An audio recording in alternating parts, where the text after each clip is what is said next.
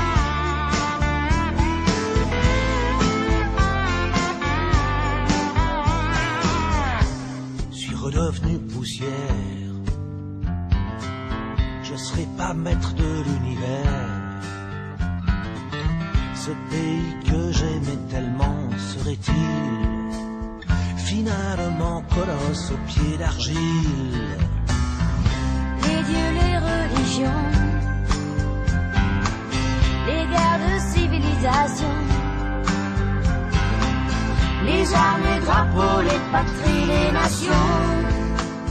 Font toujours de nous de la chair à canon. Deux étrangers au bout du monde si différents. Deux inconnus, deux anonymes, mais pourtant pulvérisés sur l'autel de la violence éternelle.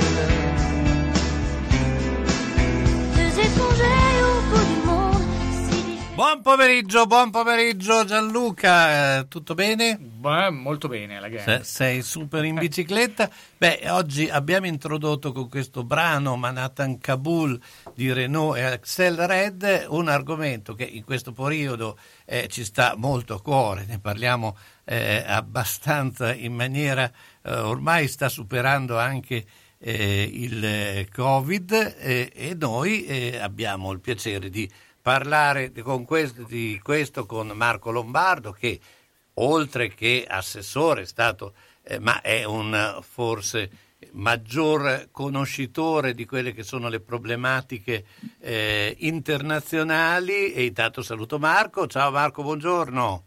Ciao, buon pomeriggio. Buon pomeriggio. Beh, insomma, eh, no- non leggo tutte le tue eh, eh, varie eh, eh, insignite doti, ma tra l'altro tu hai insegnato anche in Cina, no? Tre- eh, dal 2009 al 2012, quindi sei eh, su queste problematiche, credo che tu sia uno eh, tra i maggiori conoscitori. Ecco, la prima domanda è questa, dobbiamo veramente temere?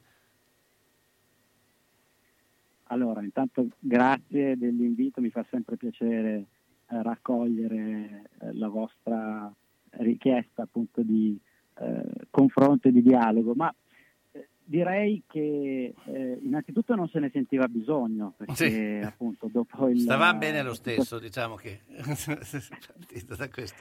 Esatto, in una situazione di pandemia sanitaria come quella che stiamo attraversando non si sentiva di certo il bisogno anche eh, di una minaccia di conflitto eh, internazionale. Eh, la mia impressione è che, eh, e voglio dire anche il mio auspicio, è che eh, tutto questo non sfoci in un conflitto armato. Eh, e mi auguro che ci possa essere una, una de-escalation, un abbassamento dei toni, come si suol dire, dal punto di vista militare. Ma in realtà alcuni obiettivi eh, sono stati già raggiunti e il primo lo vediamo nelle nostre tasche, Certo, l'aumento del costo dell'energia. ecco, infatti è poi eh, quello perché poi alla fine tutto questo si eh, manifesta no, in, in situazioni. Ecco, eh, molti ce lo chiedono perché questo eh, sta avvenendo. Tra l'altro ho visto delle cifre eh, notevoli, cioè il 131% di aumento per quanto riguarda il costo della luce, eh, 95% per il gas, insomma eh, cifre decisamente importanti, no? Esattamente, allora cerchiamo, la, la situazione potrebbe essere eh, riassumibile in questo, in questo modo. Da una parte la Russia non vuole che l'allargamento della Nato eh, comporti l'ingresso dentro l'alleanza atlantica di paesi che confinano con la Russia. Ricordiamoci che la parola Ucraina significa proprio confine Certo. e eh, non vogliono ritrovarsi sostanzialmente la possibilità del dispiegamento di forze militari eh, della Nato ai confini eh, con, con la Russia. Infatti una delle richieste esplicite che era stata fatta da, da Putin e dalla Russia a Washington era quello di sostanzialmente bloccare le procedure di ingresso eh, dell'Ucraina nella Nato. Eh, dall'altra parte però eh, tutto questo ha eh, una consapevolezza da parte della Russia, il fatto che la dipendenza energetica dell'Unione Europea dal gas russo, noi dipendiamo per circa il 40% dal gas russo, di fatto sono Gazprom in Russia e Sonatrach in Algeria i principali fornitori dell'Unione Europea, dà eh, alla Russia la possibilità di giocare su un scacchiere che è geopolitico. Cioè più aumenta la possibilità di un conflitto, anche solo la potenzialità di un conflitto, e più aumenta il prezzo del gas. Perché? Perché il gas passa nei gasdotti e per arrivare in Europa uno dei grandi gasdotti si trova proprio in Ucraina. Quindi uno degli effetti che ha prodotto questa escalation, diciamo, di minacce rispetto all'utilizzo dell'uso della forza è la fibrillazione del prodotto eh, del gas. certo. Ora, Sì, voi sì. capite come quando tu ti trovi, faccio una, un- una metafora per intenderci, è come quando tu ti trovi a pagare un prezzo di affitto, no? Sì. magari molti di noi sono eh, in affitto in delle case. E quando il proprietario della casa sa che eh, il conduttore ha una grande disponibilità di denaro, che cosa fa? Cerca di aumentare il prezzo. La Russia sa che in questo momento l'Europa ha una grande disponibilità di denaro che si chiama Next Generation EU, PNRR, per dirla in termini giornalistici, diciamo, di cui si parla spesso. E quindi sapendo che eh, l'Europa ha una grande disponibilità di denaro, cerca di far sì che ci possa incassare eh, il più grande dividendo di questa fetta proprio dall'aumento delle materie prime. Senti, ma il, tutto è vero, le materie prime, cioè quindi stiamo parlando di gas, ok? E Siamo passati da una guerra che in teoria è su un discorso su due confini con eh, il- la Nato, il confine che si avvicina della Nato, eccetera, eccetera, come e poi dopo po- finiamo a parlare di gas, cioè alla fine non è un po' tipo la guerra nel Golfo, cioè quando siamo andati poi a tirare giù Saddam Hussein per un discorso legato al petrolio legato alle materie prime e al- alle, alle risorse primarie per produrre energia? È proprio così, si parla infatti di geopolitica energetica. Utilizzare il tema militare per in qualche modo fare leva sulla situazione di dipendenza o indipendenza energetica. Ed è questo un problema che dovrebbe interessare principalmente l'Europa. Non a caso eh, la, la, richiesta qual è? La richiesta che dovrebbero fare sempre gli Stati membri dell'Unione Europea, anche se non tutti lo fanno, è quella di non andare a negoziare contratti di fornitura con Gazprom come singoli paesi. Perché è ovvio che se l'Italia va a negoziare con Gazprom non può che ricevere il prezzo che gli viene dato. Ma se l'Unione Europea, parlando a 27 voci, parla per nome e per conto dell'Unione Europea, allora il potere negoziale è più forte. Certo. Perlomeno, perlomeno, esatto, perlomeno il potere politico, perché poi se io sono l'unico che ha il gas in questo mm. momento, tu puoi venire con in 27 paesi o in un paese solo, io comunque ti dico guarda, se non lo compri tu, mm. lo compra qualcun altro. Quindi insomma, diciamo che vado, andiamo poco in là. Però, e questo è un tema fondamentale dell'Europa, cioè l'Europa dovrebbe avere, ma non solo, ma anche nel, nell'andare a parlare con Putin in questi giorni, abbiamo visto secondo me un po' cedere quello che è la materia europea, cioè il fatto che vadano ogni singolo presidente di repubblica o cancelliere a parlare direttamente con la Russia, cioè sminuisce il ruolo politico dell'Europa, perché in realtà siamo tutti europei, dovremmo arrivare ad avere, oltre alla banca unica, anche un'unica voce politica e essere tutti quanti ridotti, fra virgolette, a eh, governatori della regione Italia, no? Assolutamente d'accordo. Guarda, ho visto che molti si sono concentrati sulla distanza eh, al tavolo tra Putin e Macron in realtà, mentre noi eh, ridiamo e, e diciamo in qualche modo ironizziamo, quella è una foto decisiva per la Russia, perché il problema non è la distanza interpersonale tra Putin e Macron. Il problema è che a quel tavolo si sono succeduti i capi di Stato e di governo dei diversi paesi dell'Unione Europea, l'ultimo a, eh, fare una missione in Russia, in Ucraina qualche giorno fa è stato anche il ministro degli esteri italiano Di Maio, eh. ma la verità è che a quel tavolo non c'è l'Europa. Certo. E questa è la domanda che noi ci dovremmo porre. Perché ci sono i singoli Stati membri e non c'è la Presidente della Commissione europea von der Leyen che parla con voce unica?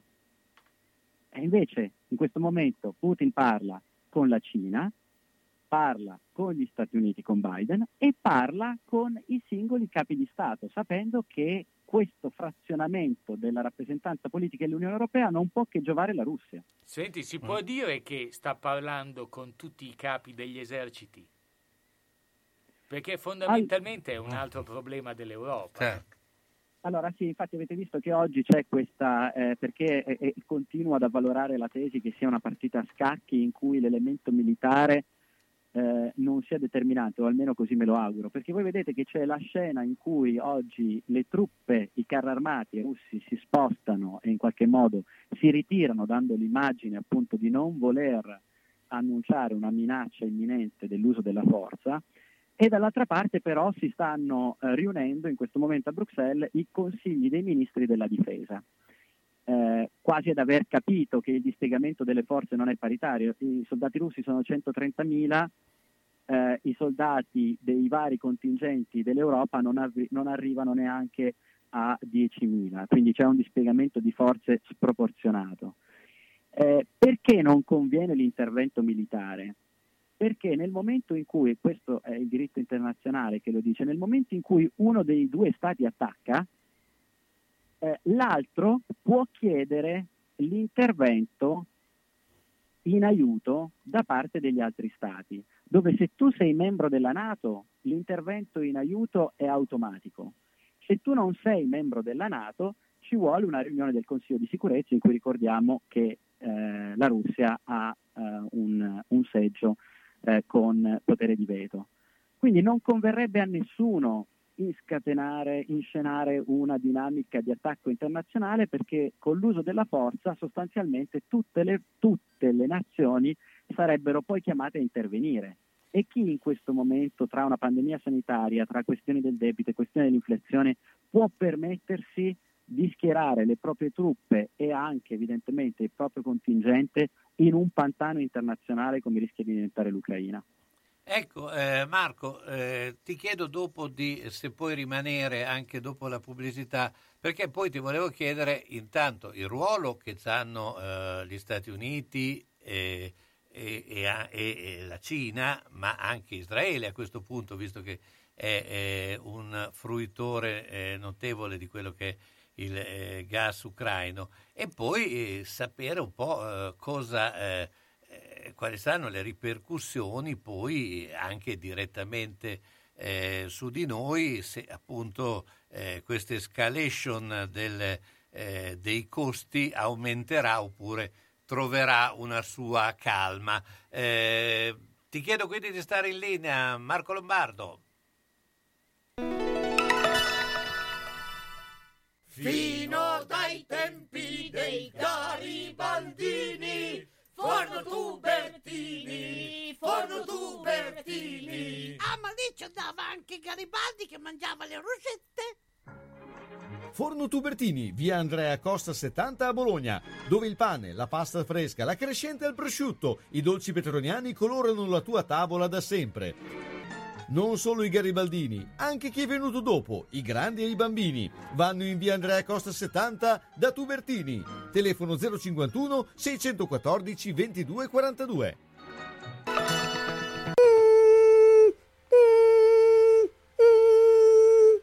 Ma cos'è? Sono le zanzare che piangono, non passano brisa. Uno solo è Melotti, il Melo Melo. Serramenti, infissi, finestre in PVC porte blindate e i leder stand for. Via Emile Ponente 252 Quinto, telefono 3109 44. Sono in tanti? Uno solo il Melo Melo. Melotti! Ahimè Ciccio, purtroppo hai una parte di te che non si muove. Però mi hanno detto che da Massetti ha dei materassi che sono incredibili. Sai che risultati! Mazzetti, via Porretana 122 alla Croce di Casalecchio, vicino a Villa Chiara. Materassi di propria produzione, rifacimento materassi, Store Dorelan. Mazzetti 051 619 2115. Reti materassi guanciali dal 1946 alla Croce di Casalecchio. Mazzetti, il riposo migliore. E in questo periodo sconti su tutto. Centro assistenza autorizzata Singer, via Ettore Bidone 11C, zona Andrea Costa, telefono 43 50 33. Volete riparare la vostra macchina per cucire Singer o qualsiasi altra marca? Centro assistenza Singer, via Ettore Bidone 11C, zona Andrea Costa, 43 50 33. Dal lunedì al venerdì, centro assistenza Singer, via Ettore Bidone 11C. L'unico autorizzato Singer. Non fidarti delle imitazioni. Vai in via Ettore Bidone. Lì ci sono i buoni.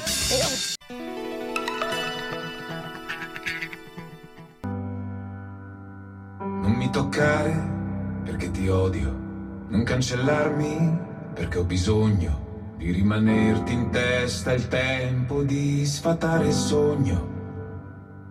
E riderò finché non passa e ti capisco perché è la stessa malinconia di quando tutto torna e niente resta. Cosa ti lascio di me? E di te io cosa prendo? Prendo un tatuaggio, prendo quella sera, prendo questa lacrima. E cosa mi lasci di te? E di me tu cosa prendi? Scegli una canzone. Scegli il mio silenzio. Scelgo di non rivederti. Nasce dal colore di una rosa appassita un'altra vita. Poche idee ho sempre le stesse, prometto basta promesse. E ho cambiato e ho cambiato e anche fosse l'ultima fermata. Lascio la mia vita molto meglio di come l'ho trovata. Fermo gli ostacoli, accetto miracoli.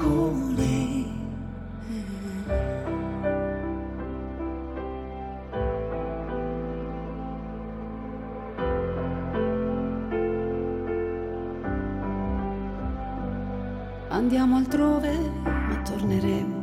Non ti ho mai avuto, ma tu nemmeno non temi neanche Dio, spero ti perdoni lui almeno. Lo avevo già previsto. Lo avevi già previsto. Le conseguenze sono tue. Le conseguenze sono mie. Ti avevo avvisato per l'ultima volta. E con questa sono due. Nasce dal colore di una rosa appassita un'altra vita. Poche idee ho sempre le stesse, prometto basta promesse. E ho cambiato, e ho cambiato, e anche fosse l'ultima fermata. Lascio la mia vita molto meglio di come l'ho trovata, di come l'hai lasciata, di come l'hai lasciata. E con tutto ciò che ho visto è difficile capire Se esisto, e e poi mi chiedo dove vai. fermo agli ostacoli, accetto miracoli. Accetto miracoli, eh, Tiziano Ferro e Tosca, beh, probabilmente li accetteremo anche noi, i miracoli. Ehm, beh, eh, Marco ci sei? Marco Lombardo? Sì, ci sono. Allora, eh, beh, allora eh, qual è la posizione a questo punto eh, degli Stati Uniti e, e in modo particolare della Cina? Perché la Cina sembra un po' oh, uno spettatore interessato, ma eh, al momento eh, non eh, così, eh, eh, insomma, che un po' temporeggia, no? Esattamente. Allora, io leggo, leggo due fatti, due vicende che si sono verificate a distanza di pochi giorni. La prima, eh, l'inaugurazione ehm, dei giochi eh, a Pechino, dei giochi olimpici, che non a caso hanno visto come ospite d'onore proprio Putin. Sì. E l'escalation eh, che abbiamo visto ha portato quasi a una minaccia rispetto all'uso della forza militare in Ucraina. Ecco, eh, nella strategia russa nulla è lasciato al caso, soprattutto per eh, un esperto di, di, scacchi e un judoka come, come Putin.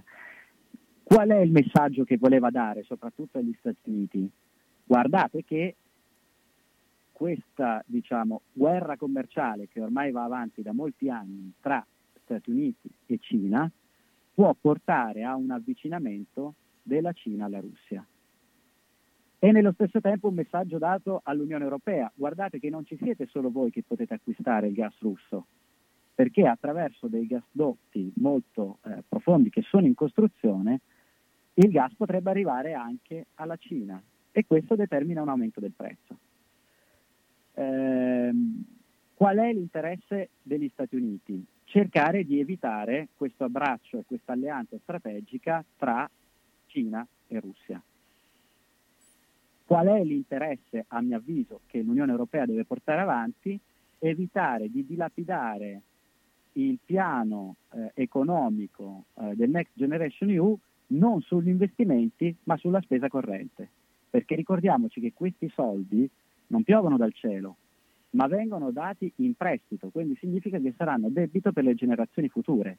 Se noi non lo utilizziamo per investimenti, ma lo spendiamo tutto nell'aumento delle materie prime, facciamo gli interessi della Russia, non certo delle generazioni future dell'Unione Europea. Certo. Ecco, eh, quindi eh, che eh, scenario eh, soprattutto eh, nostro eh, ne viene fuori? Cioè, soprattutto quello che è anche la politica di investimenti che dovrà sostenere in questo periodo l'Italia, visto anche eh, proprio il, il, pro, le problematiche ne escono, che poi sono scaturite anche da questa decisione poi del Parlamento di ri, eh, riproporre come Presidente della Repubblica Mattarella, no? Certo, secondo me è interesse dell'Italia far sì che della vicenda se ne occupi l'Unione Europea e non i singoli Stati membri. Dall'altro sul piano della politica estera e sul piano della politica internazionale. sul piano della politica interna bisogna che il nostro Paese affronti seriamente e non più solo da un punto di vista ideologico il tema della dipendenza energetica, perché in realtà noi siamo il Paese più esposto a questo tipo di crisi internazionali, perché non abbiamo una nostra indipendenza energetica e finché non riusciremo ad averla saremo legati ai tubi di gas che ci portano inevitabilmente all'Ucraina e alla Russia o all'Algeria attraverso Sonatrak. Noi bisogna che questo tema lo affrontiamo, ma non può essere un tema affrontato nelle scadenze elettorali o nella propaganda elettorale delle elezioni. Deve essere un tema affrontato con una scala di tempo medio-lungo. Senti, Ecco. ma gli unici che però in Europa sono abbastanza indipendenti e vendono energia agli altri paesi sono i francesi. E i francesi sappiamo che eh, producono, io a Londra avevo E.ON come fornitore elettrico, che era un fornitore francese che vendeva elettricità in Inghilterra. Il, eh, loro hanno le centrali nucleari. Ecco, questo è il loro sistema per produrre tanta energia elettrica.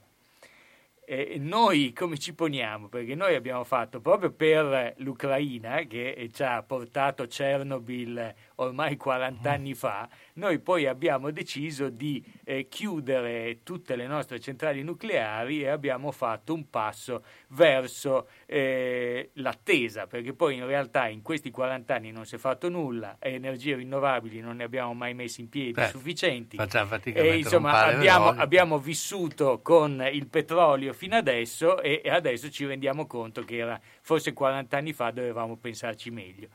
Che cosa facciamo? Andiamo nella direzione della Francia? Andiamo a cercare di- il vento su qualche isoletta? Che cosa dobbiamo fare secondo te? Allora, sicuramente proprio per quello che dicevi tu, non è un caso che sia andato Macron a parlare con Putin, perché è quello che diciamo aveva più mh, potere negoziare rispetto Certo. agli altri. Eh, che cosa possiamo fare? Noi possiamo scegliere eh, di eh, scegliere la strada del nucleare di ultima generazione, ma dobbiamo sapere che per fare questo ci vuole un investimento a lungo termine, i cui effetti si vedranno negli anni.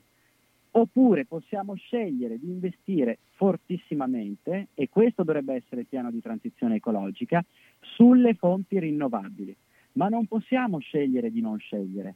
Se noi rimaniamo nel mezzo e quindi diciamo nucleare no, petrolio no, combustibili fossili no, però alla fine anche il fotovoltaico c'è il consumo del suolo, però alla fine anche le energie rinnovabili rischiano di essere eh, diciamo, fonti di speculazione, rimaniamo dove stiamo adesso, che siamo completamente dipendenti. Ecco, non possiamo scegliere di non scegliere. Questo vorrei che fosse chiaro nel- nel, eh, nelle scelte strategiche che noi dobbiamo fare su una politica energetica nazionale. Quando si parla di strategia energetica nazionale si parla di un elemento fondamentale per le imprese, per i consumatori che si trovano oggi le bollette a casa molto più alte, ma anche per chi ha un'associazione, chi ha un circolo, lo state vedendo.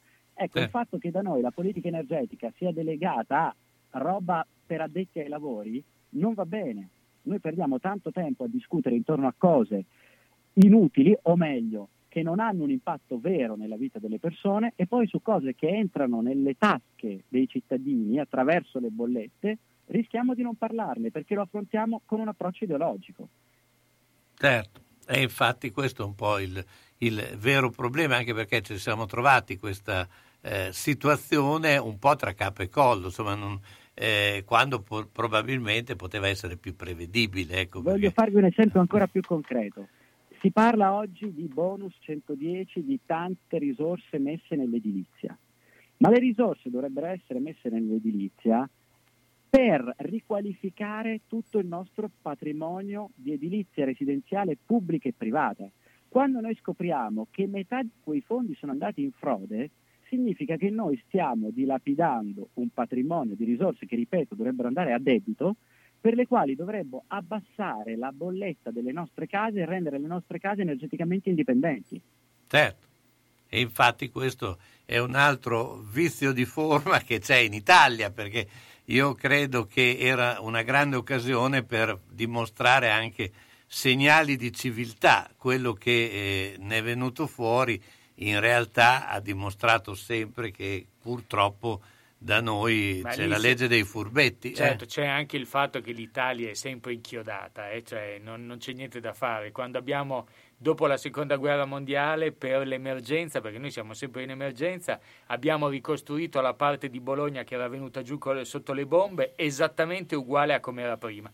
Delle cose improponibili, orribili, però le abbiamo ricostruite esattamente uguali. Noi viviamo in una continua emergenza e non capiamo che, come fanno all'estero, il patrimonio edilizio non è eterno e dovrebbe essere demolito e ricostruito periodicamente, perché allora a quel punto lì si avrebbe un po' più di eh, bellezza anche dentro i nostri centri storici, perché sono tanto belli, tanto carini, ma quando si tira giù una casa che è una casa brutta, la si può anche ricostruire moderna e non, non dovrebbe spaventare nessuno, anche se è nel centro storico di Bologna.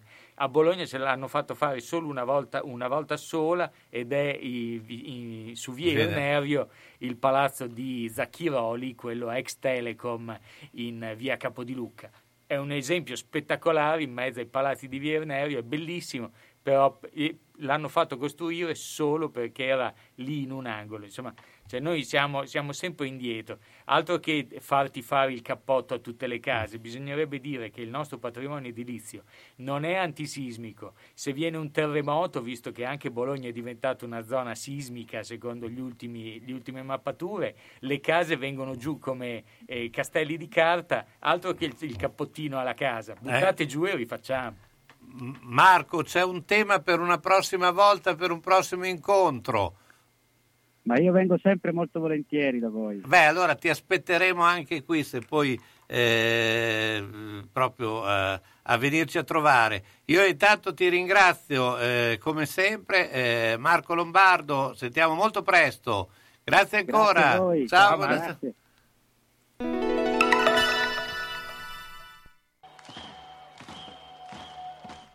Se la squadra del tuo cuore ha perso, consolati con le crescentine quadrelle di Mamma Rina. Se ha pareggiato o vinto, festeggia con i fritti, gli affettati formaggi da Mamma Rina. Aperto tutte le sere tranne il mercoledì. Aperti la domenica e festivi a mezzogiorno. Da Mamma Rina tre grandi schermi per seguire i campionati di A e di B di tutte le coppe e altri sport. Baita Mamma Rina, via Risorgimento 53, Riale di Zola Predosa. Et capeu carot! Bologna, Bologna, Bologna campione. Cerchi un amministratore competente e qualificato? Hai bisogno di un consiglio sul tuo immobile? Vieni a trovarci a Zola Predosa. Lo Studio Minerva ti darà la consulenza professionale più adeguata. Studio Minerva a Zola Predosa offre servizi per il tuo condominio, lavorando sempre con passione ed entusiasmo. Visita il sito www.studiominerva.org o chiamalo 051 75 65 24. Un buon amministratore è il migliore investimento per il tuo condominio. Sono stata in garage, pieno, sono stata in cantina, tutto pieno, non ci si muove più, perché tutte le volte che o cambiamo i mobili, ah, cosa dici te? Può sempre essere utile un domani. A forza di dire così, non si gira più né in cantina né in garage. Sai che ho saputo da una mia amica che a Crespellano c'è Mercatopoli, lì portiamo un po' di mobilio, quello che abbiamo lì che non si gira più e loro ci danno i soldini. Hai capito? Lì raccolgono tutta la roba vecchia e usata. Bene, rimani anche te lì? Spiritoso. Mercatopoli a Crespellano, via Provinciale 43, 051 672 02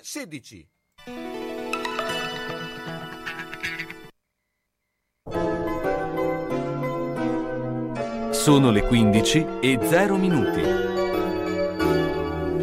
E ben ben, guarda la mia casa. Devo rifare tutto, l'impianto elettrico, quello idraulico. Devo aggiustare i muri e imbiancarli e non posso farlo da solo. Devo rivolgermi a un'azienda seria e onesta. Ma perché ti preoccupi? C'è Ciaccio Casa. Pensano a tutto loro, dalle pratiche amministrative alla gestione del cantiere, risolvendo tutti i problemi del tuo appartamento, del tuo ufficio, del luogo dove necessita la loro attività. Con Ciaccio non ci sono problemi e se ci sono te li risolve. Ciaccio Casa, telefono 051 615 1301. Ma perché non ci ho pensato prima?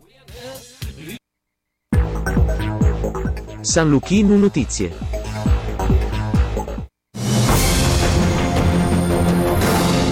Buon pomeriggio dalla redazione. Sono quattro per ora i referendum ammessi dalla Corte Costituzionale in materia di giustizia, ma l'esame degli altri quesiti prosegue. Lo ha fatto sapere la stessa consulta in una nota. Quelli sinora dichiarati ammissibili riguardano l'abrogazione delle disposizioni in materia di insindacabilità, la limitazione delle misure cautelari, la separazione delle funzioni dei magistrati e l'eliminazione delle liste di presentatori per l'elezione dei togati del CSM. Gli esteri, dopo settimane di tensione al confine ucraino, la Russia Russia ha annunciato la fine delle esercitazioni militari nella Crimea annessa a Mosca, dove il dispiegamento di truppe aveva alimentato i timori di un'invasione dell'Ucraina.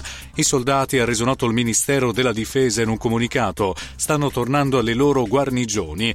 L'annuncio del ritiro però non convince la Nato. Per Stoltenberg infatti le truppe russe sono aumentate, non diminuite. Dello stesso avviso anche il presidente ucraino Volodymyr Zelensky. Non vediamo ancora alcun ritiro russo. Visita di Mario Draghi e del Nobel per la fisica Giorgio Parisi all'Istituto di Fisica del Gran Sasso. Il Presidente del Consiglio ha colto l'occasione per ricordare l'impegno previsto per la ricerca. Deve essere al centro della crescita dell'Italia, ha detto, sottolineando che con il PNRR verranno investiti oltre 30 miliardi in istruzione e ricerca.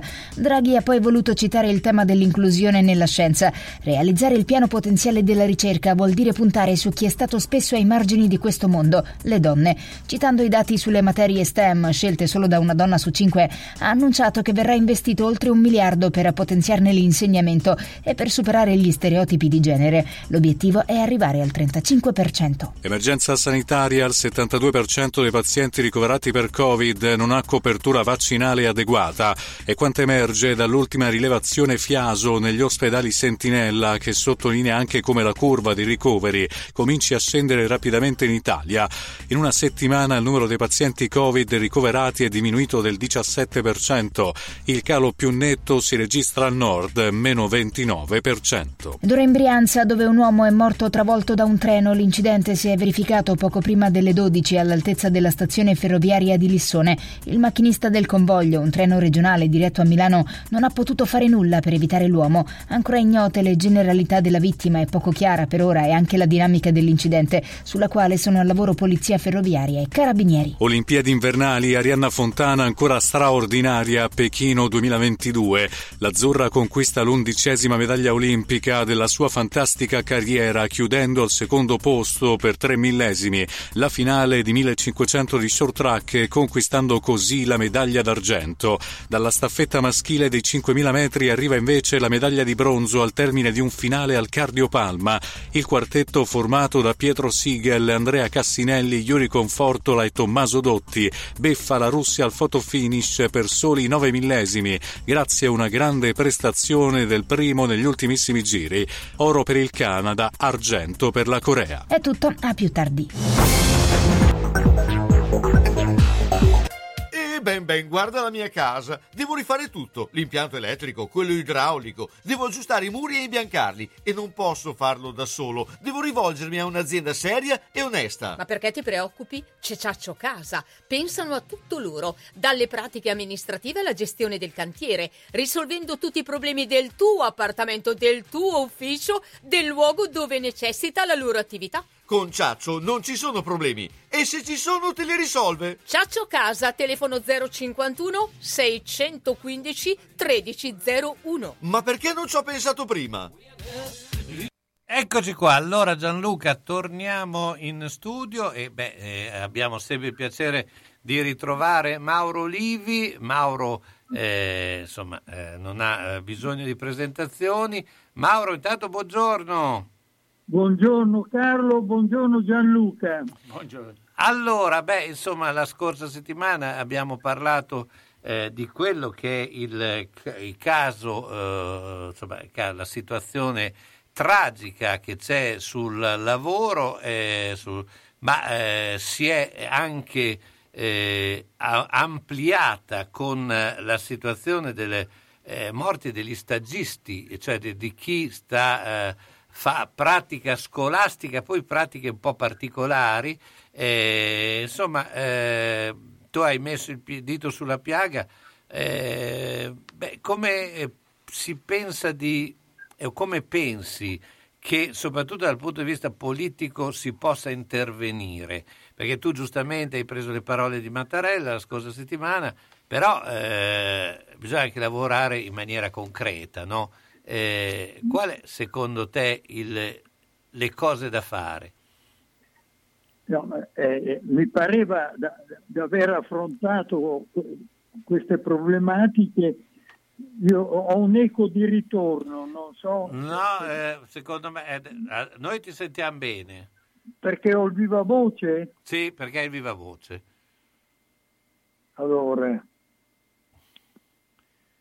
Hai tolto il viva tolto. Perfetto, adesso Vabbè, dovreste lo vedere. sento un po'.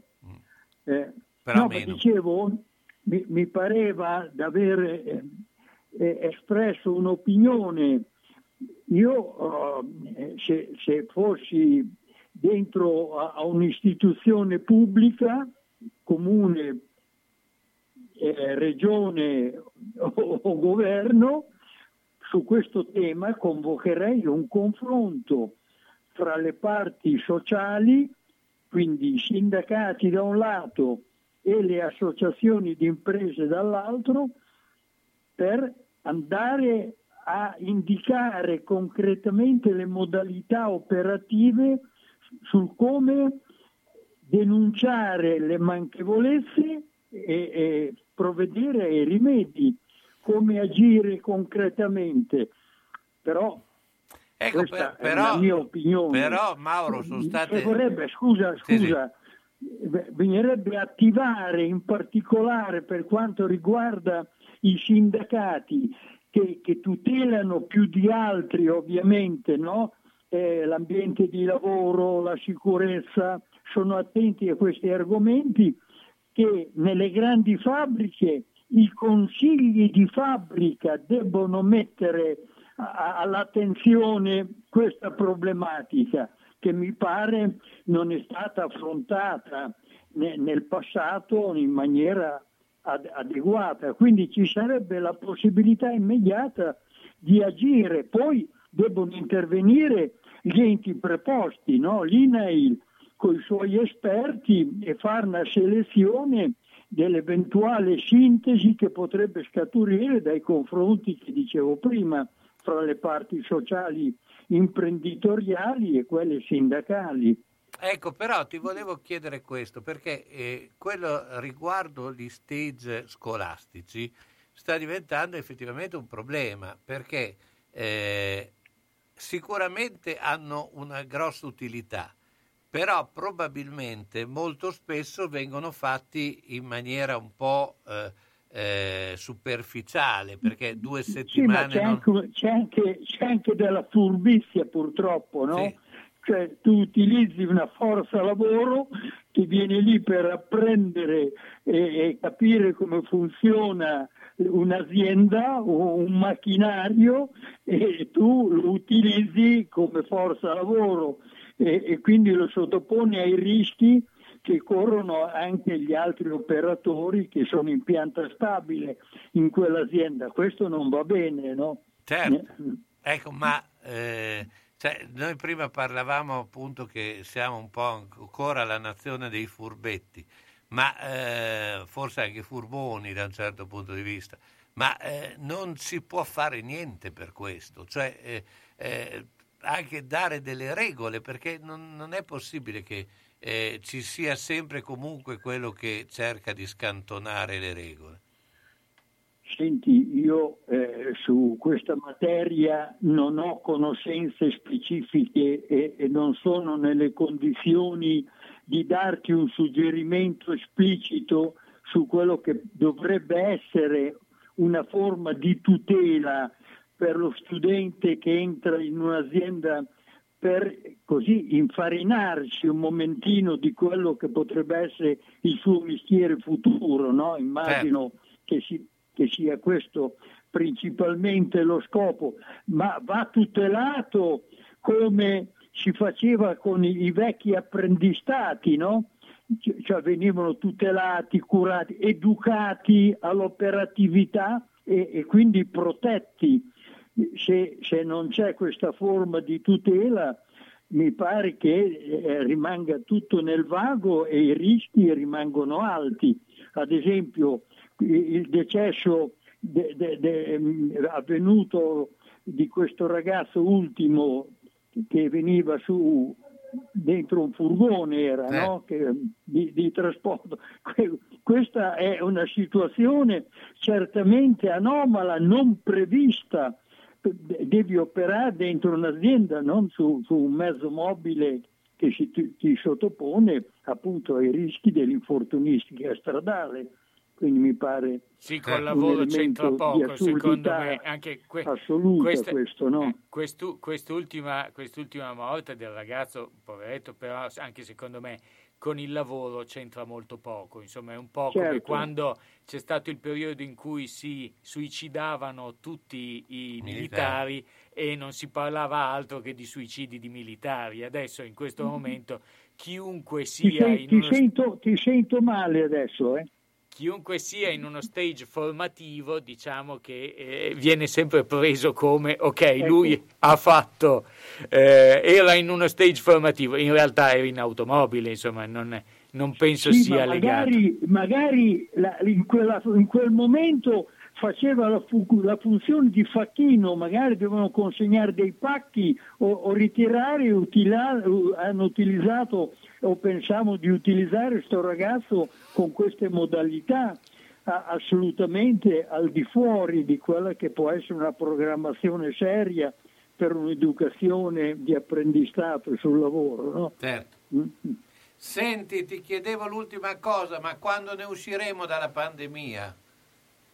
Allora, io sento una sorta di onda di ottimismo che arriva perché eh, calano i contagi e calano i ricoveri in terapia intensiva, ma non calano la- eh, quelli che muoiono.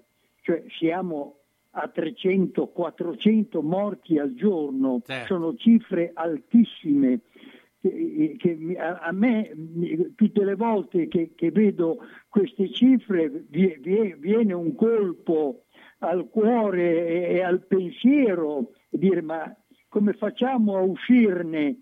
Capisco che le mortalità di questi giorni derivano dalle alte eh, situazioni negative che si sono avute in precedenza, ma eh, eh, pensare di poterne uscire con rapidità, eliminando le cautele che sono state introdotte, mi sembra ancora prematuro. insomma. Io sarei molto, molto cauto prima di eh, liberalizzare, dice facciamo come la Francia, facciamo come altri paesi, ma noi ci siamo comportati bene e abbiamo ancora il cruccio perché non siamo riusciti a coinvolgere la totalità della popolazione in quanto c'è una parte o che per paura, per concessioni eh, come dire, ideologiche, si può definire, eh, si oppongono, no? o anche per prese di posizioni politiche, ma la politica con la salute in questo caso, cioè dove il confine fra la vita e la morte è molto sottile, c'entra poco. Certo. Bisogna, bisogna ascoltare i suggerimenti della scienza e della medicina Vabbè. e quindi eh, io sarei ancora per insistere sulla vaccinazione. Poi c'è l'altro tabù eh, che, che si rivolge a quelle famiglie che hanno i figli piccoli e che temono di fare il vaccino ai loro bambini, ma i bambini subiscono da- dalle 5 alle 10 vaccinazioni già catalogate e, e- e applicate no, da, da- da decenni da- in tanti campi e per fortuna che è stato così, ma perché vogliamo fermarci di fronte a, a- a questa pandemia che, che appunto è micidiale, che determina non solo il contagio del fanciullo, ma poi il fanciullo lo trasmette alla famiglia. Quello che Quindi- dicevi tu, eh, Mauro, è, il, è il fatto che pensa che ci sono dei politici che, visto che non sanno più che cosa dire, vanno in televisione dicendo io mi sono vaccinata, ma, Ma- mia figlia aspetto. Ma Mauro, perché non lo so. eh, ti ringrazio, a mercoledì prossimo, Mauro Livi. Quando cerchi la tradizione del commercio, Elisa e papà ti aspettano in via Toscana 152F a Bologna. Le colazioni con le paste fresche, il pane che arriva dal forno, i prodotti per fare i dolci in casa e quelli classici da dispensa. Insomma, il bar e la latteria come una volta. La tradizione che prosegue nel tempo. Elisa e papà la portano avanti in via Toscana 152F a Bologna, in San Ruffillo. Telefono 347 89 27 921. La latteria e il bar insieme con le cose che addolciscono la tua giornata. Che bello! Il laboratorio di oreficeria Tommasi mette la sua esperienza al servizio di chi vuole avere un metallo prezioso con nuova produzione o riparato artigianalmente. Un gioiello su misura, unico, pregiato, realizzato in laboratorio con maestria, fantasia e professionalità garantita, impossibile da replicare. Oreficeria Tommasi di Roberto Pasini, piccolo angolo di arte artigianale dove puoi vedere da vicino uno dei mestieri più antichi e affascinanti. Il laboratorio Tommasi, con annesso negozio, è in via Marsala 22 a Bologna, telefono 051 23 25 15. Affidati a noi per creare o riparare i tuoi gioielli. Da quasi 70 anni ci dedichiamo a questo.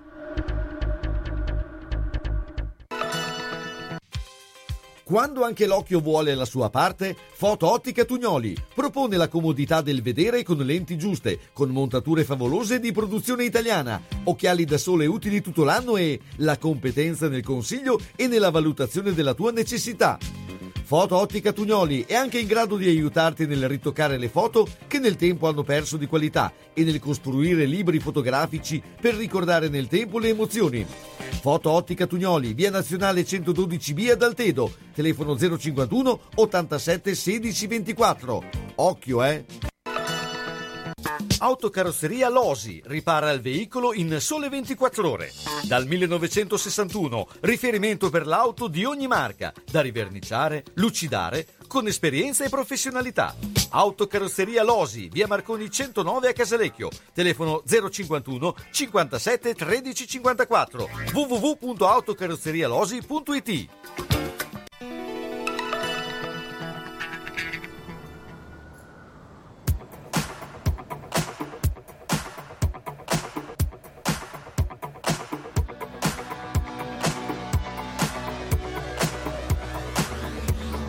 I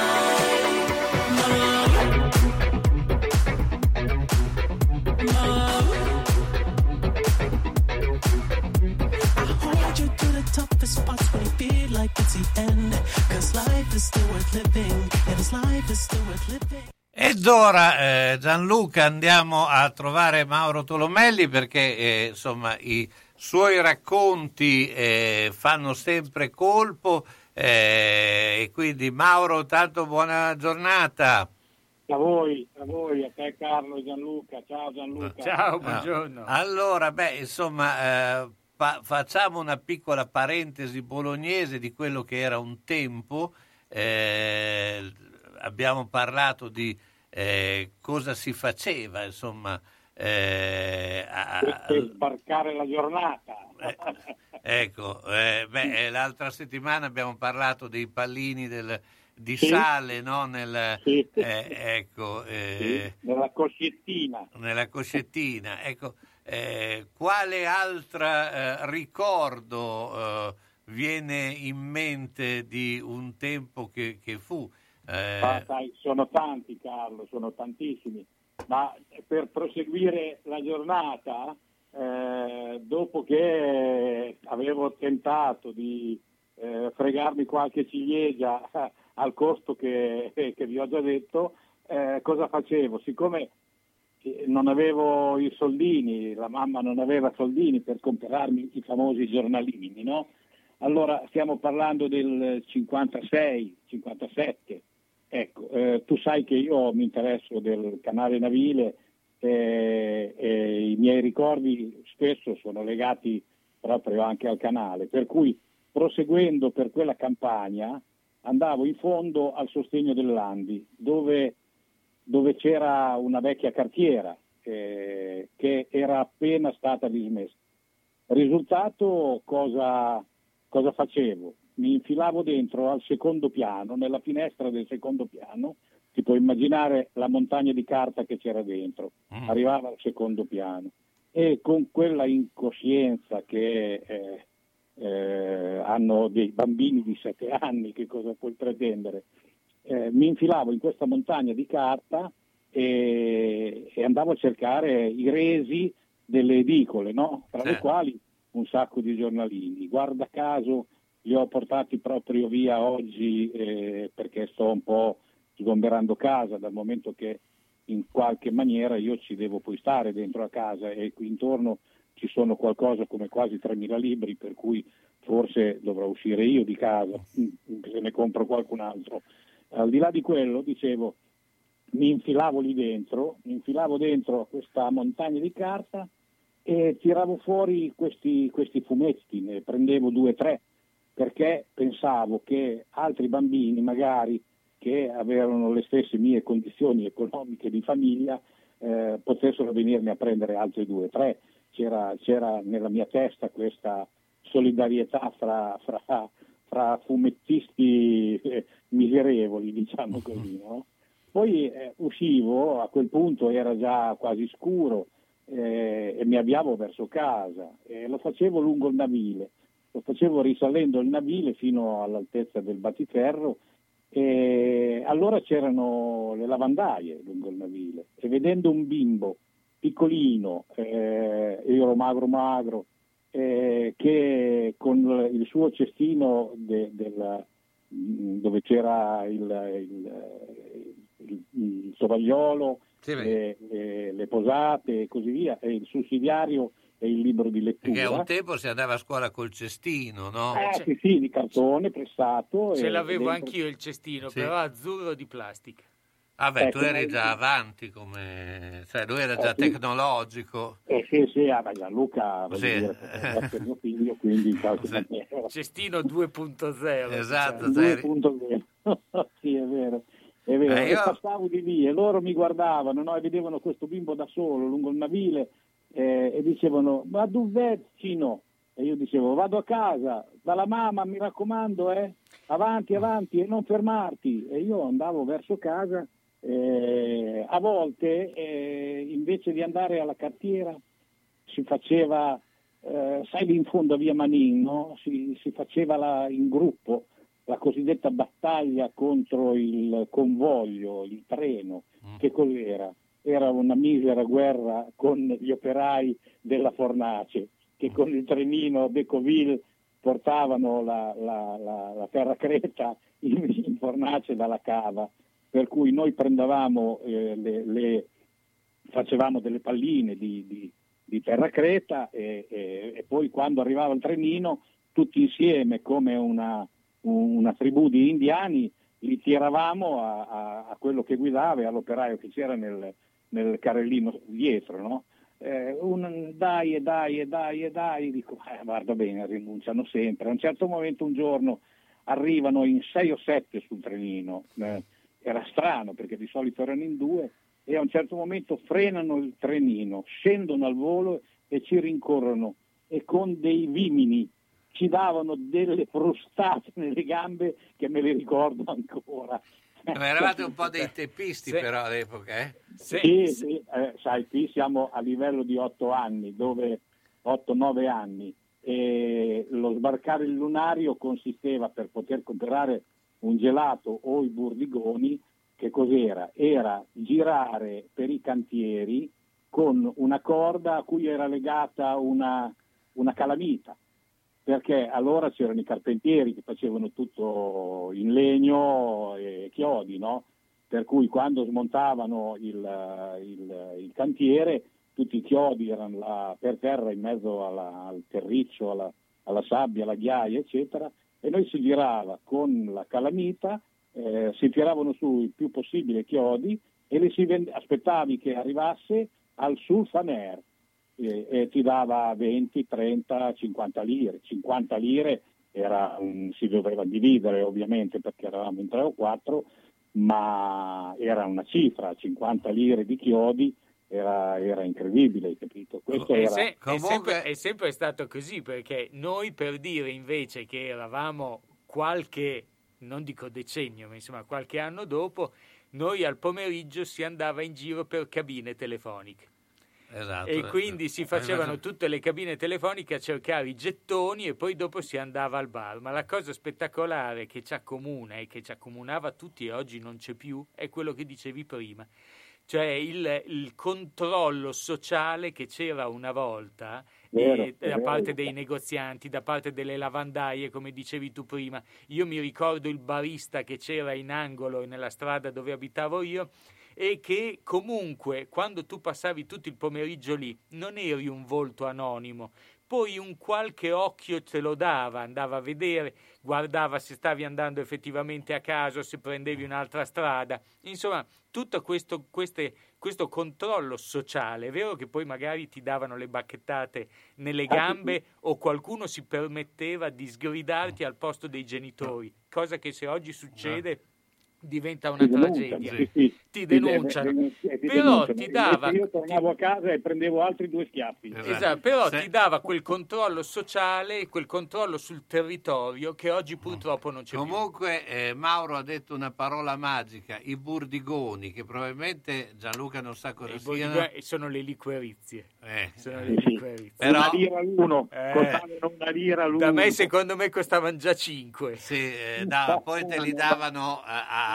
sciolti, no? Eh, Sì, una lira, sì, sì, li contava, te li dava, se ne dava 5, 6, 7. C'era una vecchina davanti alla chiesa dell'Arcoveggio che vendeva i brustullini con, eh, come dosatore aveva uno di quei sostegni dell'uovo sodo in legno, hai capito?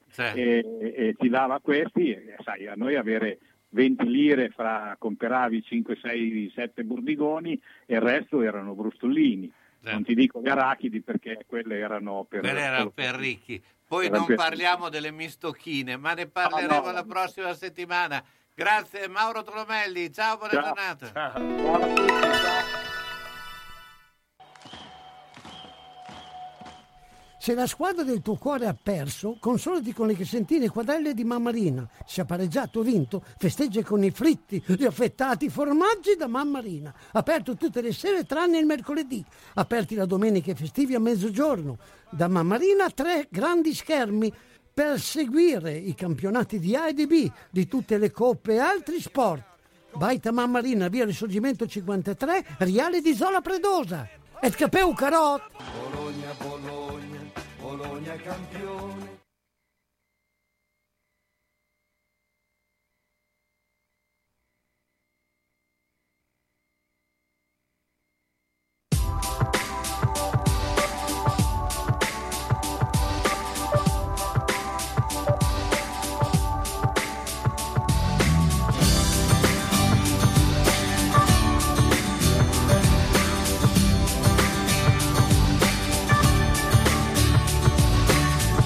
E passa il tempo, non cambia le emozioni dentro, ma cambiamo un po' con noi.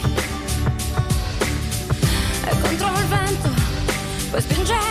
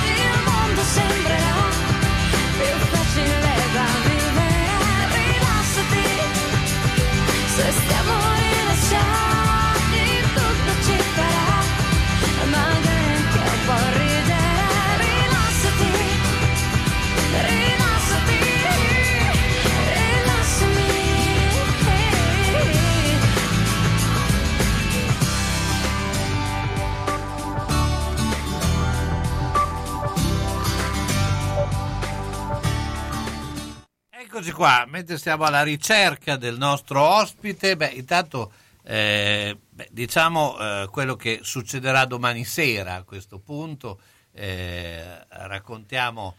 eh, Dopo cena con delitto, domani sera parleremo del, eh, dei misteri di Marco Pantani, visto che questo lunedì è stato l'anniversario eh, del- della morte a Rimini, insomma ripercorreremo, ripercorreremo un po' le tappe del, del pirata e andremo a vedere un po' eh, il- diciamo le due grandi cadute, il, il momento di, del 1999 quando a Madonna di Campiglio eh, fu in una maniera un po' particolare estromesso dal, dal Giro d'Italia e, e come nel 2004, il 14 febbraio, fu, il- fu ritrovato invece morto in residence delle Rose a Rimini. Insomma, il- abbiamo scoperto un sacco di misteri, poi abbiamo visto anche in questi giorni che Sì, le cronache ci hanno fatto rivedere come il caso è stato riaperto per la- ben la terza volta, quindi forse c'è qualche cosa ancora da, da indagare e ci proveremo domani sera. Ecco, beh, insomma, un eh, che indaga sempre ed è eh, Umberto Reboa. Ciao Umberto, intanto. Ciao Carlo, ciao Gianluca, Ecco, stai indagando? stiamo indagando. Siamo sempre dietro ad indagare. Ecco, allora ti sentiamo un po' male, se ti sposti un secondo. Adesso provo, provo a spostarmi. Vediamo se c'è una zona del castello qui. Eh, sei su un castello? Prendi il trenino che diceva prima, e il- che ti porta, ti porta da un'altra parte. Esatto. Allora, di che cosa vogliamo parlare oggi? Di quale libro vogliamo parlare? Allora, beh, intanto vabbè, eh, noi abbiamo accennato a Fantani, ma domani sera eh, ne eh, tra- trarremo eh, una lunga puntata e parleremo ovviamente di tutta una letteratura, una eh, perché ci sono stati tanti libri sul caso, tanti eh, interviste televisive, tanti anche documentari, perché la, la vicenda ha colpito non solo in Italia, perché ha colpito in tutto il mondo, tant'è che eh, in Francia eh, Pantani è ancora un idolo, eh, ricordiamo Beh, eh, che insomma- forse le sue imprese maggiori eh, le ha fatte eh, proprio in Francia, Ma quando ha, vinse ha il Tour de France. esatto, ha avu- ha avuto un, un impatto sul ciclismo eh, contemporaneo esagerato. Certo. Sono- andai a un evento però, sui, visto che in, in questi tempi si parla tanto di big data, andai a un evento a Londra eh, qualche anno fa ormai, proprio riguardo al big data e c'era questo che era- si occupava di statistiche e di dati che eh, incentrò tutta la sua presentazione sul fatto se i dati numerici ti possono dire se una persona ha assunto del doping o meno. E il- arrivò a un certo punto sulla schermata con i tempi di percorrenza del Mont Ventoux. Eh, e mise dentro questa schermata, dentro questo grafico, c'erano tutti i corridori eh, da quando c'è la, crono- il- la cronometrazione della salita, insomma. E il- eh, lui arrivò a dire, guardando questi dati, il più veloce in assoluto era Marco- è stato Marco Pantani, eh, il secondo o terzo fu Lance Armstrong, e il vincitore di quell'anno, dell'anno prima del Tour de France, che era stato eh, l'inglese, il sudafricano Eh, no, beh, From dopo. Froome. Ah, beh, stai parlando dell'epoca. certo, dell'epoca, era l'ultimo dei tempi della- di tutta la tabella. Vabbè, allora certo. lui disse, io non so se Armstrong era doppato, dice i dati non ce lo possono dire, vi so però dire che dopo vent'anni uno con una bici migliore, con delle tecnologie migliori, con un allenamento migliore, ci mette quasi un minuto di più. Beh, quello è... allora, Diciamo che come al solito i numeri parlano, insomma, in- Mm, abbiamo cioè- visto anche in altre situazione in altri sport, eh, statisticamente, insomma, il numero è una cosa internazionale e mondiale, non è filosofia, quindi evidentemente è così. Ma c'è anche da dire che comunque cambiano anche i percorsi, cambiano tante situazioni. E il, eh, dipende perché ricordiamoci anche che l'ultima volta che ha fatto il Mont Ventoux eh, From l'ha fatto di corsa per metà eh, tratto.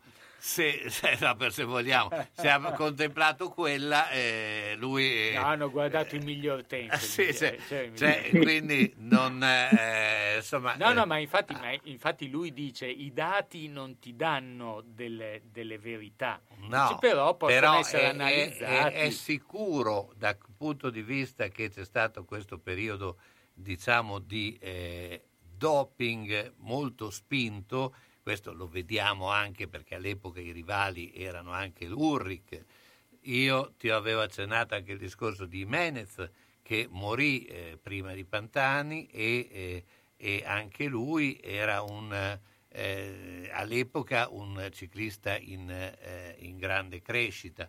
Eh, sicuramente ci sono stati eh, momenti dove si è esagerato e si è, eh, si è portato un po' all'eccesso questo. Però quando si parla di po- doping eh, si, si va sempre a finire sul ciclismo, anche se però probabilmente non è così. Ma non è che si va sul ciclismo, è che il ciclismo è quello che più appare perché, perché comunque un ciclista sta in bicicletta eh, quasi 200 giorni all'anno, cosa che e quindi i controlli sono molto superiori. Se eh, altri sport non giocano con la, la continuità e la costanza di un, di un ciclista, questo Ecco, è molto diverso. eh, eh, se- Io ad esempio non, ho, ca- recupero non ho capito, Carlo, la questione della pattinatrice russa che è risultata positiva al doping, ma l'hanno fatta comunque gareggiare perché non ci rimanesse male. Non, No, non no, no, che- no, quello non credo proprio che è stata così, no, evidentemente. Cioè, anche perché il, il concetto eh, nel pattinaggio, il doping, eh, cioè, non tutti gli sport sono diversi e anche il modo di intervenire chimicamente è diverso. Cioè, su questo, ecco, quindi è molto probabile che in quel caso lì ci sia stata una eh, esposizione forte di alcune sostanze che poi in realtà si sono rivelate meno invasive. Poi sai, lì eh, come sappiamo da sempre, l'antidoping è più indietro del doping Esatto. e quindi, eh, e quindi dove ci sono molte eh, ehm, indicazioni, eh, molto spesso eh, eh, sono indietro a quelle che sono gli altri aspetti. Noi abbiamo visto quello che è successo anche quest'anno, che c'è, eh, tutti usavano una sostanza che non era nel, eh, nel- nell'elenco degli antidoping, però hanno capito che questa sostanza qui rilassava i muscoli a tal punto che tutto sommato poteva essere considerato. ecco. Cioè, eh, non è fare, è un campo estremamente complesso, quello è indubbio, eh, quindi è anche soggetto a, a errori, ecco, eh, bisogna vedere, insomma, eh, c'è quell'intervista che fa Pantani dove racconta anche dal suo punto di vista, però eh, dicendo, ma io potevo, io lo sapevo che poi ci avrebbero fatto dei controlli, quindi sarei stato anche stupido. Però Comunque questi, nella mia ignoranza ciclistica mi sembra di ricordare che durante questi controlli l'ematocrito di pers- di questi atleti è molto più alto di una persona eh, come noi che fanno vita tutti i giorni, quindi mi sembra sempre che loro siano al limite e cerchino di stare legalmente al limite. Poi Eh, magari ci scappa qualcosa. Beh, quello sai, l'ematocrito dipende anche dallo sforzo fisico. Cioè è chiaro Sì, che tu non puoi smaltire. pa- paragonare lo sforzo fisico che fai quotidianamente rispetto a uno che scala una montagna. Ma difatti io trovo incredibile come, a prescindere dal doping, tutti questi ragazzi riescano a fare tre settimane, 150-200 km al giorno, con delle salite incredibili, per me è fuori dalla mia comprensione. Beh, beh, però quello lì, sai, a un certo punto, secondo me, eh, i- ti impegna di più una maratona da quel punto di vista lì, perché come traumi è superiore. Pubblicità. Pieno rispetto dell'ambiente è la filosofia di Ara Rino. Ci occupiamo della compravendita di rottami ferrosi e metallici e siamo autorizzati al recupero di rifiuti in ferro, acciaio e ghisa, di metalli non ferrosi e loro leghe e al trasporto e stoccaggio di rifiuti non pericolosi. Siamo iscritti all'Albo Nazionale Gestori Ambientali. Ara Rino è a Castelmaggiore in via Magnani 5D, telefono 051 50 51 46. Centro assistenza autorizzata Singer, via Ettore Bidone 11C, zona Andrea Costa, telefono 43 50 33. Volete riparare la vostra macchina per cucire Singer o qualsiasi altra marca? Centro assistenza Singer, via Ettore Bidone 11C, zona Andrea Costa, 43 50 33. Dal lunedì al venerdì, centro assistenza Singer, via Ettore Bidone 11C. L'unico autorizzato Singer. Non fidarti delle imitazioni. Vai in via Ettore Bidone. Lì ci sono i buoni. Vedere e sentire bene, effetti della nostra vita che vanno salvaguardati. Quando serve aiuto, Ottica Bolognina, dove trovi l'aiuto di un occhiale adeguato alla necessità, da sole, da vista o lente a contatto, e quando serve l'apparecchio acustico per risolvere la difficoltà dell'udito. Professionalità, accuratezza del servizio e cortesia che permettono di vedere e sentire bene. Questa è Ottica Bolognina, via Matteotti 37D a Bologna, in corrispondenza della fermata dell'autobus 27 11 21 35, nel tratto percorribile in auto. Telefono 051 631 31 18. La soluzione ideale per vedere correttamente e udire nel modo giusto le parole che compongono la tua vita. Ottica Bolognina. Sono stata in garage, pieno, sono stata in cantina, tutto pieno, non ci si muove più. Perché tutte le volte che o cambiamo i mobili, ah, cosa dici te? Può sempre essere utile un domani. A forza di dire così, non si gira più né in cantina né in garage. Sai che ho saputo da una mia amica che a Crespellano c'è Mercatopoli, lì portiamo un po' di mobilio, quello che abbiamo lì che non si gira più e loro ci danno i soldini. Hai capito? Lì raccolgono tutta la roba vecchia e usata. Bene, rimani anche te lì? Spiritoso. Mercatopoli a Crespellano, via Provinciale 43, 051 672 02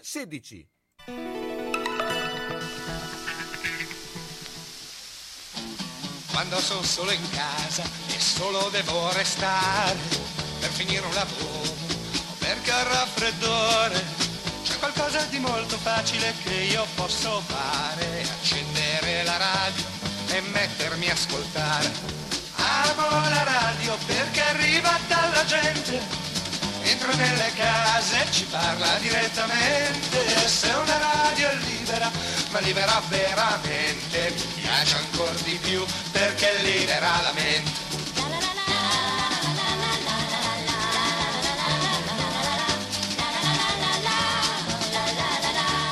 Con la radio si può scrivere, leggere o cucinare, c'è da stare immobili, seduti lì a guardare. Forse proprio quello che me la fa preferire è che con la radio non si smette di pensare. Amo la radio perché arriva dalla gente, entra nelle case e ci parla direttamente. Se una radio è libera, ma libera veramente, mi piace anche di più perché libera la mente.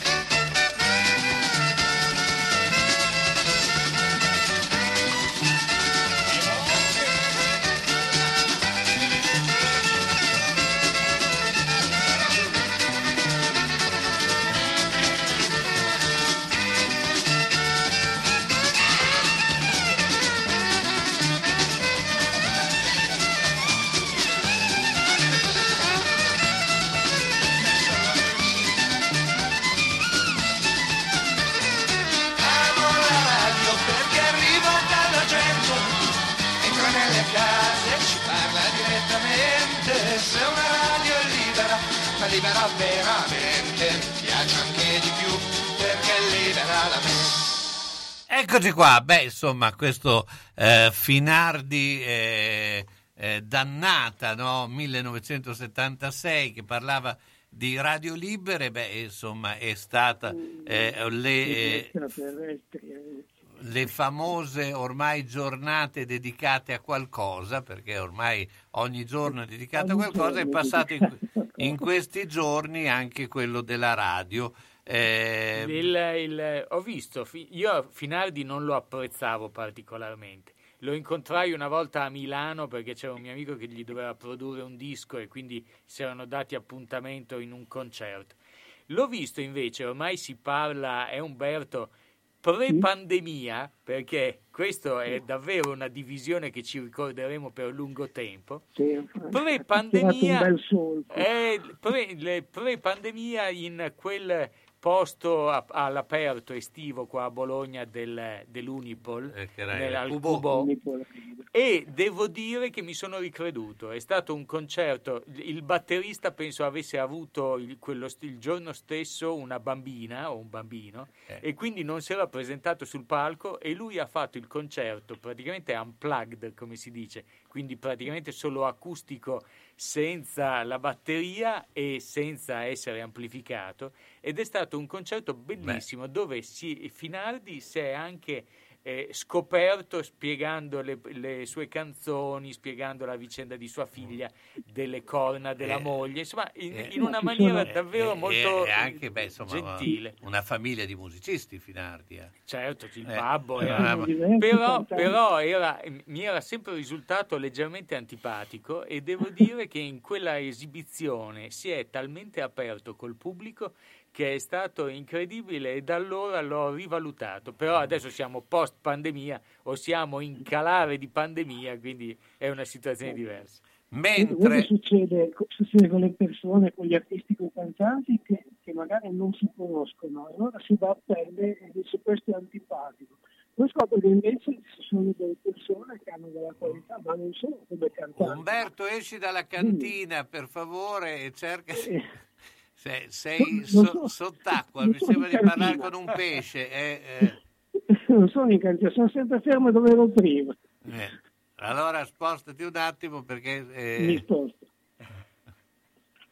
Comunque è vero, cioè, c'è, proprio, c'è proprio la sensazione che il, il- a un certo punto scatta qualche cosa, ma anche nella conoscenza delle persone, poi insomma è, una- è Certo, abbastanza certo. banale, cioè, il- il- a un certo punto scopri una persona, ah, ti apre qualche porta. E uno dice È- chi l'avrebbe mai è, detto? è difficile vederlo succedere su un palco, secondo me è solo un, un cantante o un artista come Finardi che ha una carriera decennale, che ormai insomma, ha fatto tutto quello che poteva fare, come diceva lui, eh, sono partito da subito praticamente con i palasport.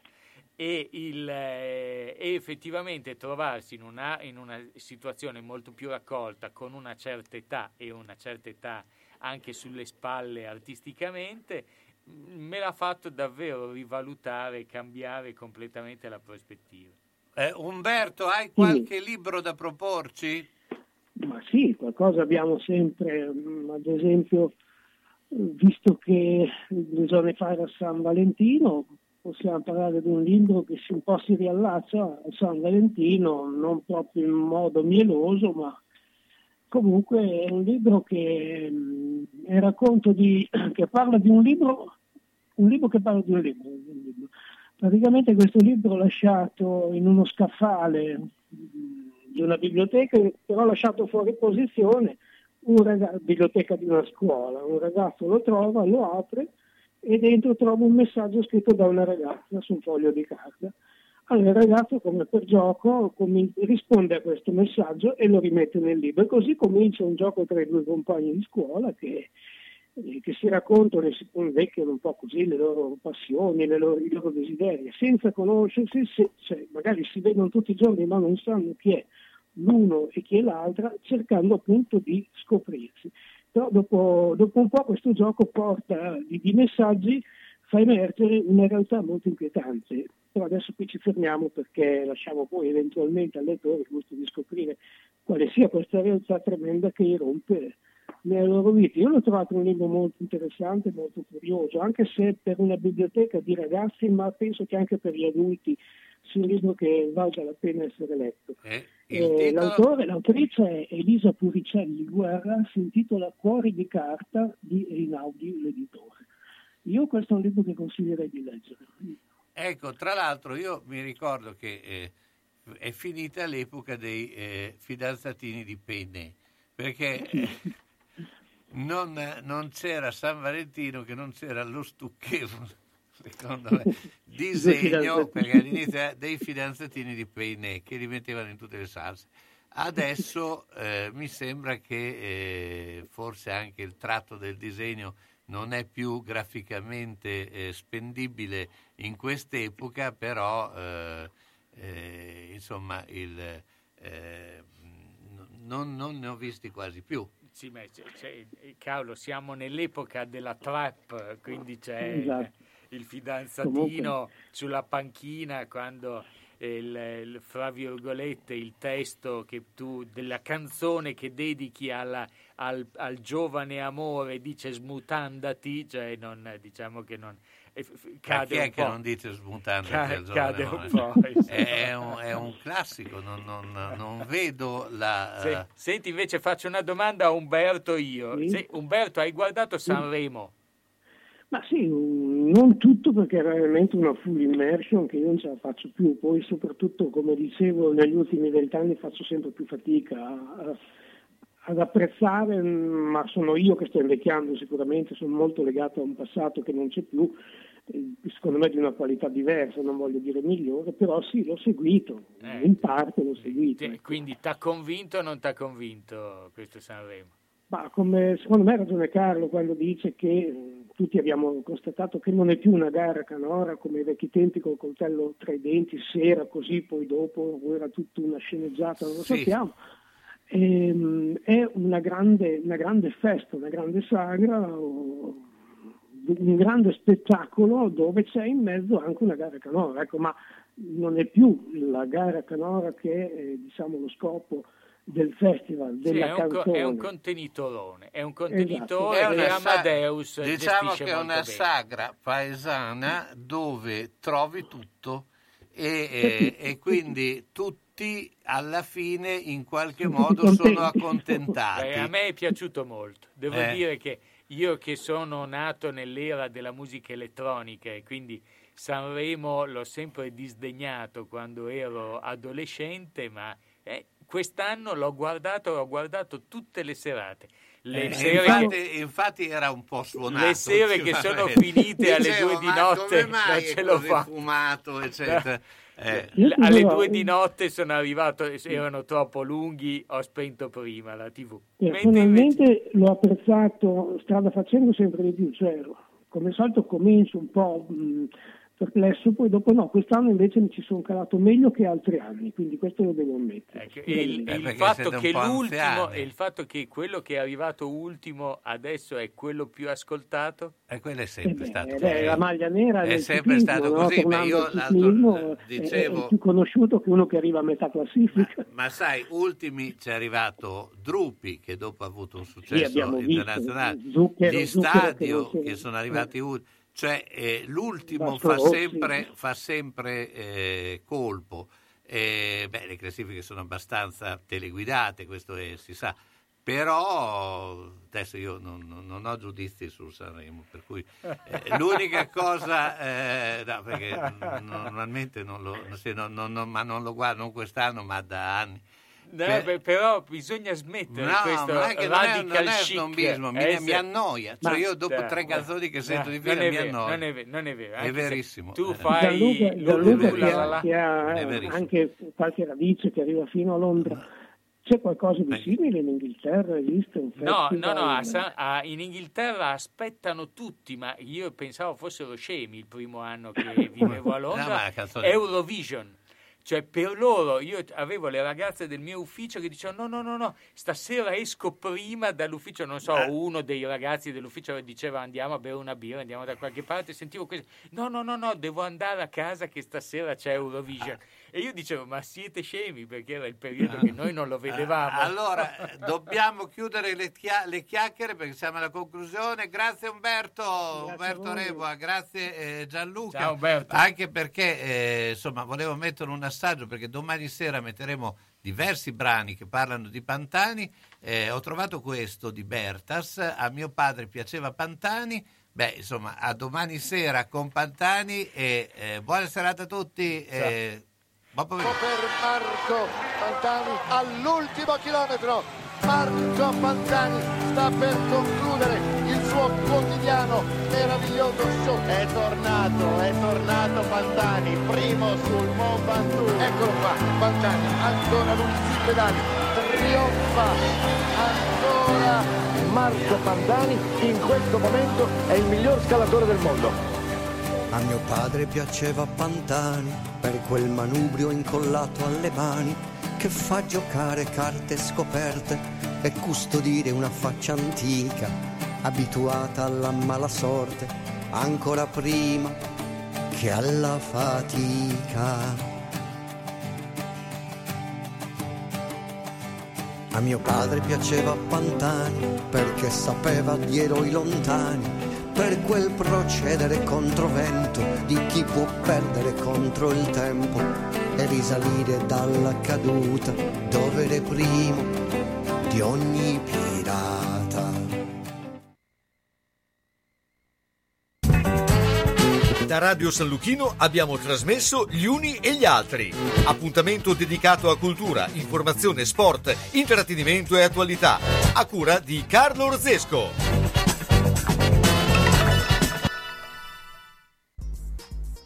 All'Emporio La Fenice a Minervio troverai gli alimenti per tutti i tuoi piccoli amici, gli articoli per cani, gatti